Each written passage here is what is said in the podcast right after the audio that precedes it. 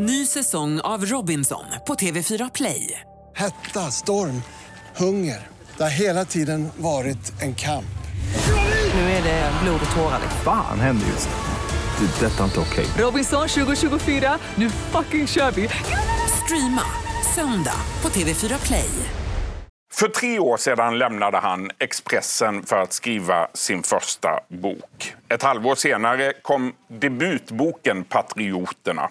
Förra året släppte han Älvslandet och nu finns även Råttkungen. Varmt välkommen hit, Pascal Engman. Tack Niklas. Det är en ära att vara här måste jag säga.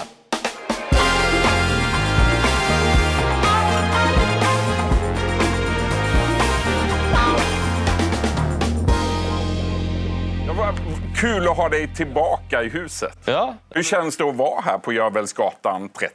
Ja, men det är ju väldigt speciellt att komma in på en redaktion med nyhetspuls. Man får ju förhöjd puls själv nästan. Eh, man blir ja, glad, väldigt glad. Har du saknat det här? Ja, men det är klart. Saknat dig, saknat hela redaktionen. Ja, det är klart. Ah, kul att höra. Du, vi börjar från början, Pascal. Du föddes i Stockholm 1986 med en chilensk pappa, en svensk mamma. Hur skulle du beskriva din uppväxt?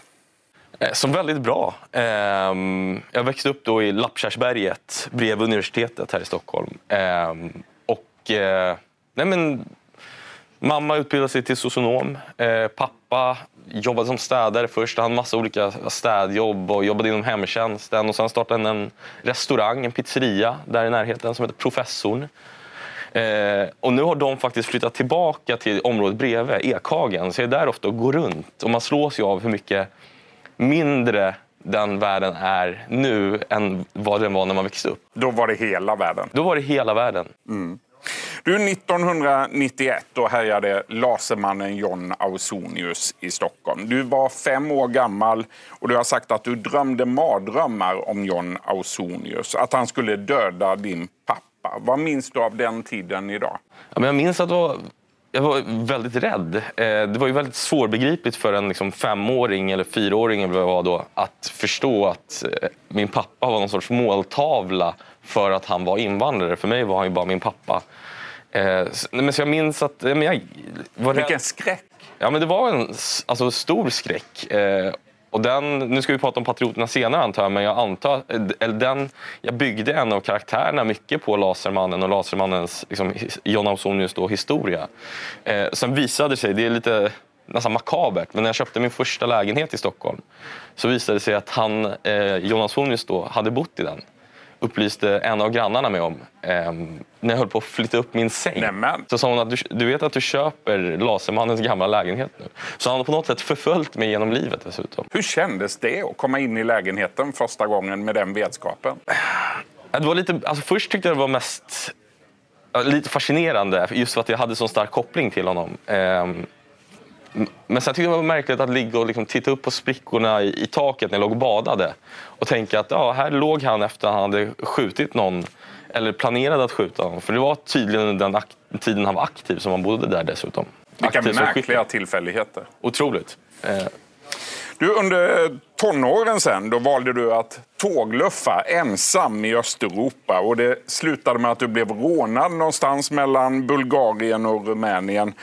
Vad minns du av den händelsen då? Ja, men jag, ville väl, jag skulle hitta mig själv, tänkte jag. Så jag, jag tänkte ge mig ut och tågluffa. Jag hade gjort det året innan med en kompis, men nu vill jag göra det själv. Jag ska hälsa på någon i Bulgarien som var i Sunny Beach. Så jag åkte tåg genom liksom, ja, hela Europa eh, för att komma dit. Den personen skulle bara vara där några dagar. Och sen när jag kom till Bukarest i Rumänien så var det en stor strejk över hela, eh, i hela stan. Ehm, och tågen hade slutat gå, så jag, jag var tvungen att gå av tåget. Eh, och då kom det fram en man och sa att han eh, var taxichaufför. Och att han kunde köra mig eh, till nästa tågstation, eller till en annan tågstation. Och godtrogen, naiv som jag är, så tänkte jag men det låter väl bra.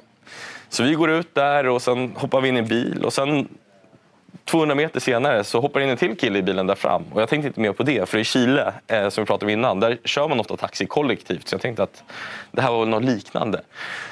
Men så gick liksom, ja, det var jättetrevliga de här killarna. De berättade om Ceausescus palats som vi körde förbi och här, tittade på. Och berättade om Rumänien. Sen körde vi längre och längre ut på landsbygden eh, mot liksom, eh, någon, Det var en lång resa. Det var en väldigt lång resa. Efter en timme så började jag att det här var inte så bra. Och sen sa de, ja, men nu kan du ta ut pengar. Så stannade vi i en bankomat och så tog jag ut, jag kommer inte ihåg exakt vad det var, men jag tror att det var ungefär 3000 svenska kronor. Men jag, lite smart var jag, för jag gömde en del av pengarna när de inte såg i liksom, strumpan. Vi stannade bredvid en liten gammal boskapsvagn mitt ute på vischan och så sa de, ah, här är tågstationen. Så jag, men snälla skärp er, kan du inte bara köra mig till tågstationen? De bara, men du ska betala det det kostade att köra dig hit. Så gav de de pengarna jag hade och så sa jag, men ni kan köra mig till en ordentlig tågstation i alla fall. Eh, men det tänkte de inte göra, så gick jag av där. Men det sista jag sa i alla fall, det var att, för jag hade min, min backpack-ryggsäck i bagageluckan och då sa jag så här. Eh, om ni, om ni kör iväg nu med backpack-ryggsäcken då kommer jag någon gång att hitta er. Så snälla gör inte det för det finns inga värdesaker där i ni vill ha. Så de lät mig i alla fall ta den. Och sen liftade jag tillbaka till Bukarest. Kaxigt att hota dem i det läget. Ja, men jag, kände, jag hade inget att förlora. jag kände jag kan inte bli av med pass och allting. Så jag fick bära eller brista helt enkelt. Du skulle åka dit för att hitta dig själv. Vem hittade du? En, en, en förvirrad tonåring som var godtrogen och naiv. Men det blev en läxa i, i, i livet i alla fall. Såklart. Du, eh, din morfar, Gary Engman, han var under 70-talet programledare för tv-programmet Kvällsöppet, en stor tv-profil och han blev sen chefredaktör för Aftonbladet. Var det han som lockade in dig i journalistiken och i skrivandet? Nej, men tvärtom skulle jag säga. Ehm, jag tyckte om att skriva och alltså, hade väl någon sorts blick på att bli journalist. Men jag tyckte det var så jobbigt eftersom han var så framgångsrik så jag kände att jag skulle bli jämförd med honom hela tiden. Um, så det var inte förrän jag var 22-23 liksom jag tog, började ta tag i planerna på att bli journalist. Då. Um, och då, skrev, då skrev jag en krönika som jag skickade runt till i stort sett varenda redaktion i hela Sverige. Och en av de krönikorna hamnade på Trelleborgs Allehanda? Nej, så här var det faktiskt. De sa, alla sa nej, utom Trelleborgs Allehanda. Och han, chefredaktören där, Rickard Frank, sa ehm, ta en lunch med mig så ser vi om, om det kan leda någonstans. Ehm, så jag lånade en bil och körde ner dagen efter. 60 mil. Ja. Enkel resa. Ja, exakt. Ehm, och så åt vi den här lunchen och efteråt sa han, ja, men det här var ju trevligt men jag tror inte jag kan fixa något åt dig för att ja, men facket och det är svårt, du har ingen utbildning. Så ja, ja vad synd. Så han, ja, men vad, vad, ska du göra? Var i Malmö bor du? frågade han. Jag bara, jag bor i Stockholm. Och då såg man någonting så här, tändes i hans ögon och bara, men, så du åkte 60 mil för att ha den här lunchen med mig?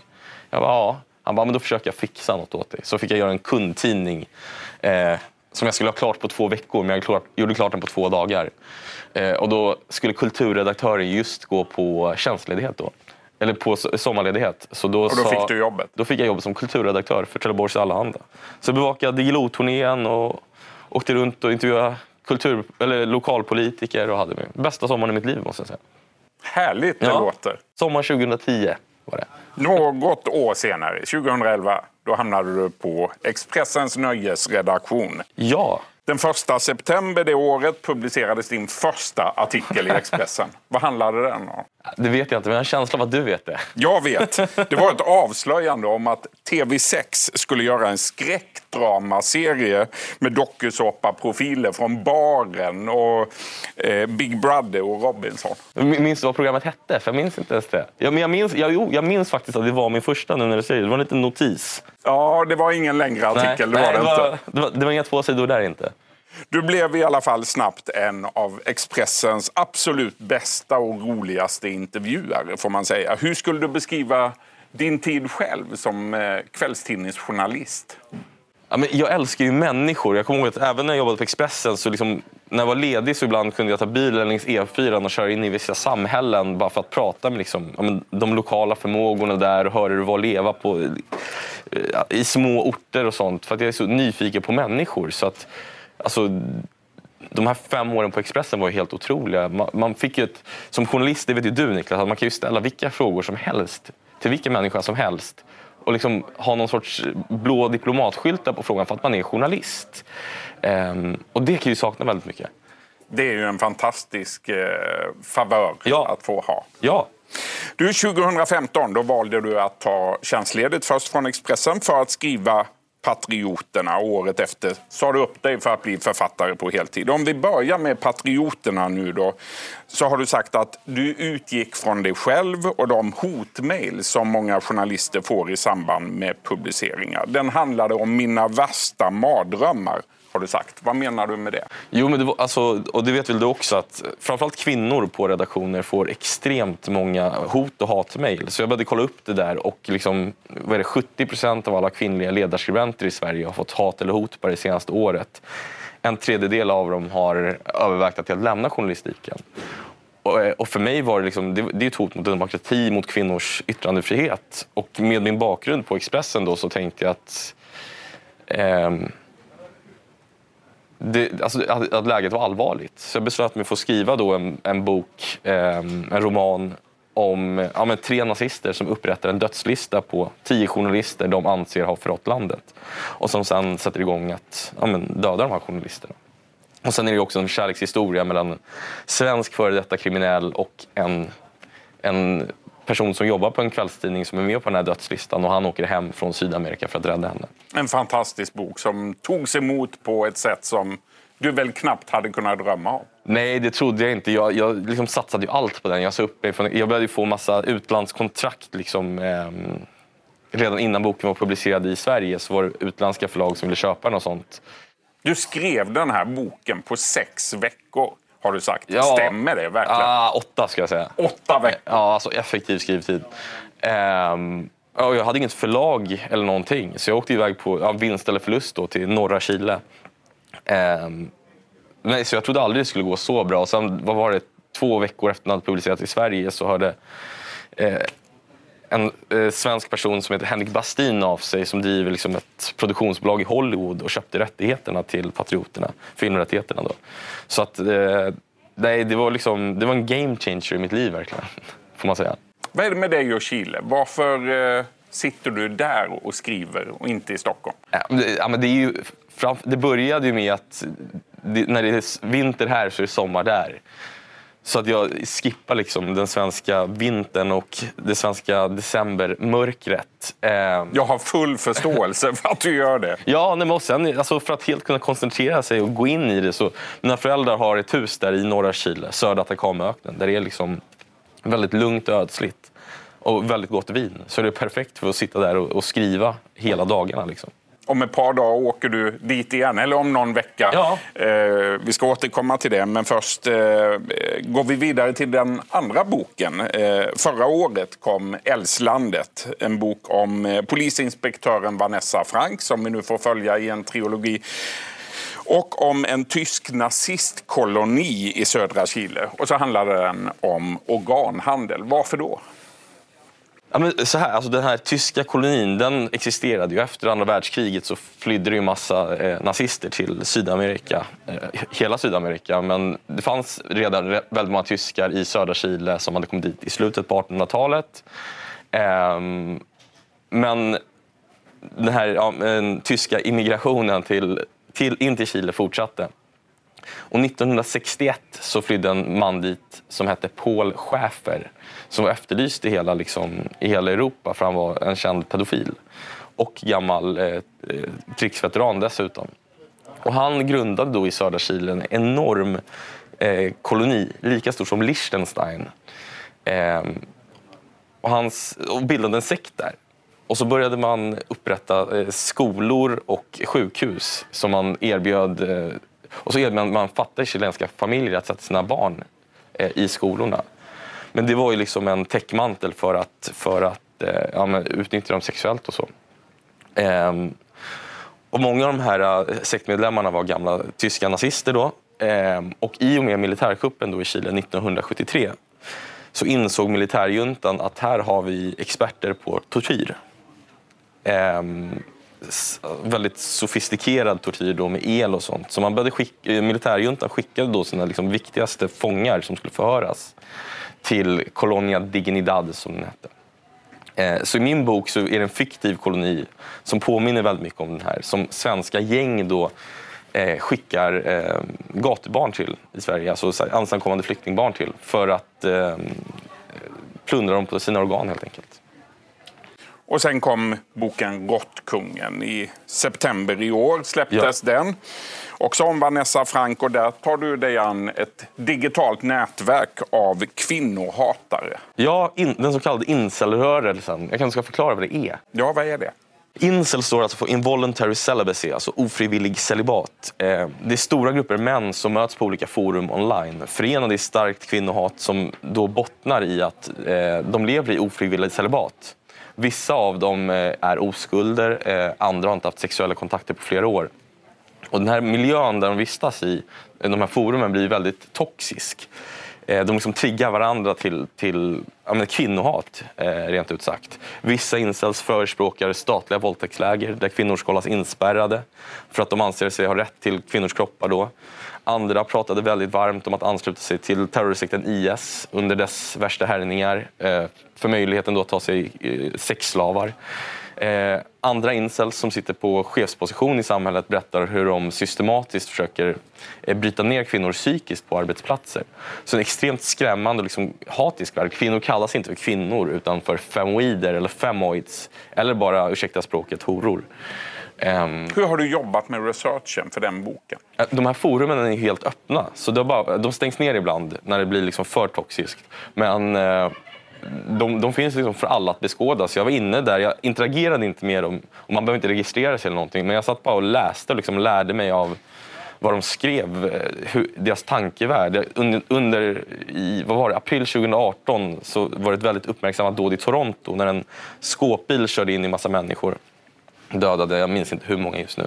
Men då kunde man liksom i realtid se hur de här incelsen gick igång och hyllade den här massmördaren och någon skrev, kommer ihåg, vilket var väldigt, så här, väldigt starkt. Jag ska dricka en hyllningsöl för varje offer som visar sig vara en kvinna mellan 18 och 35.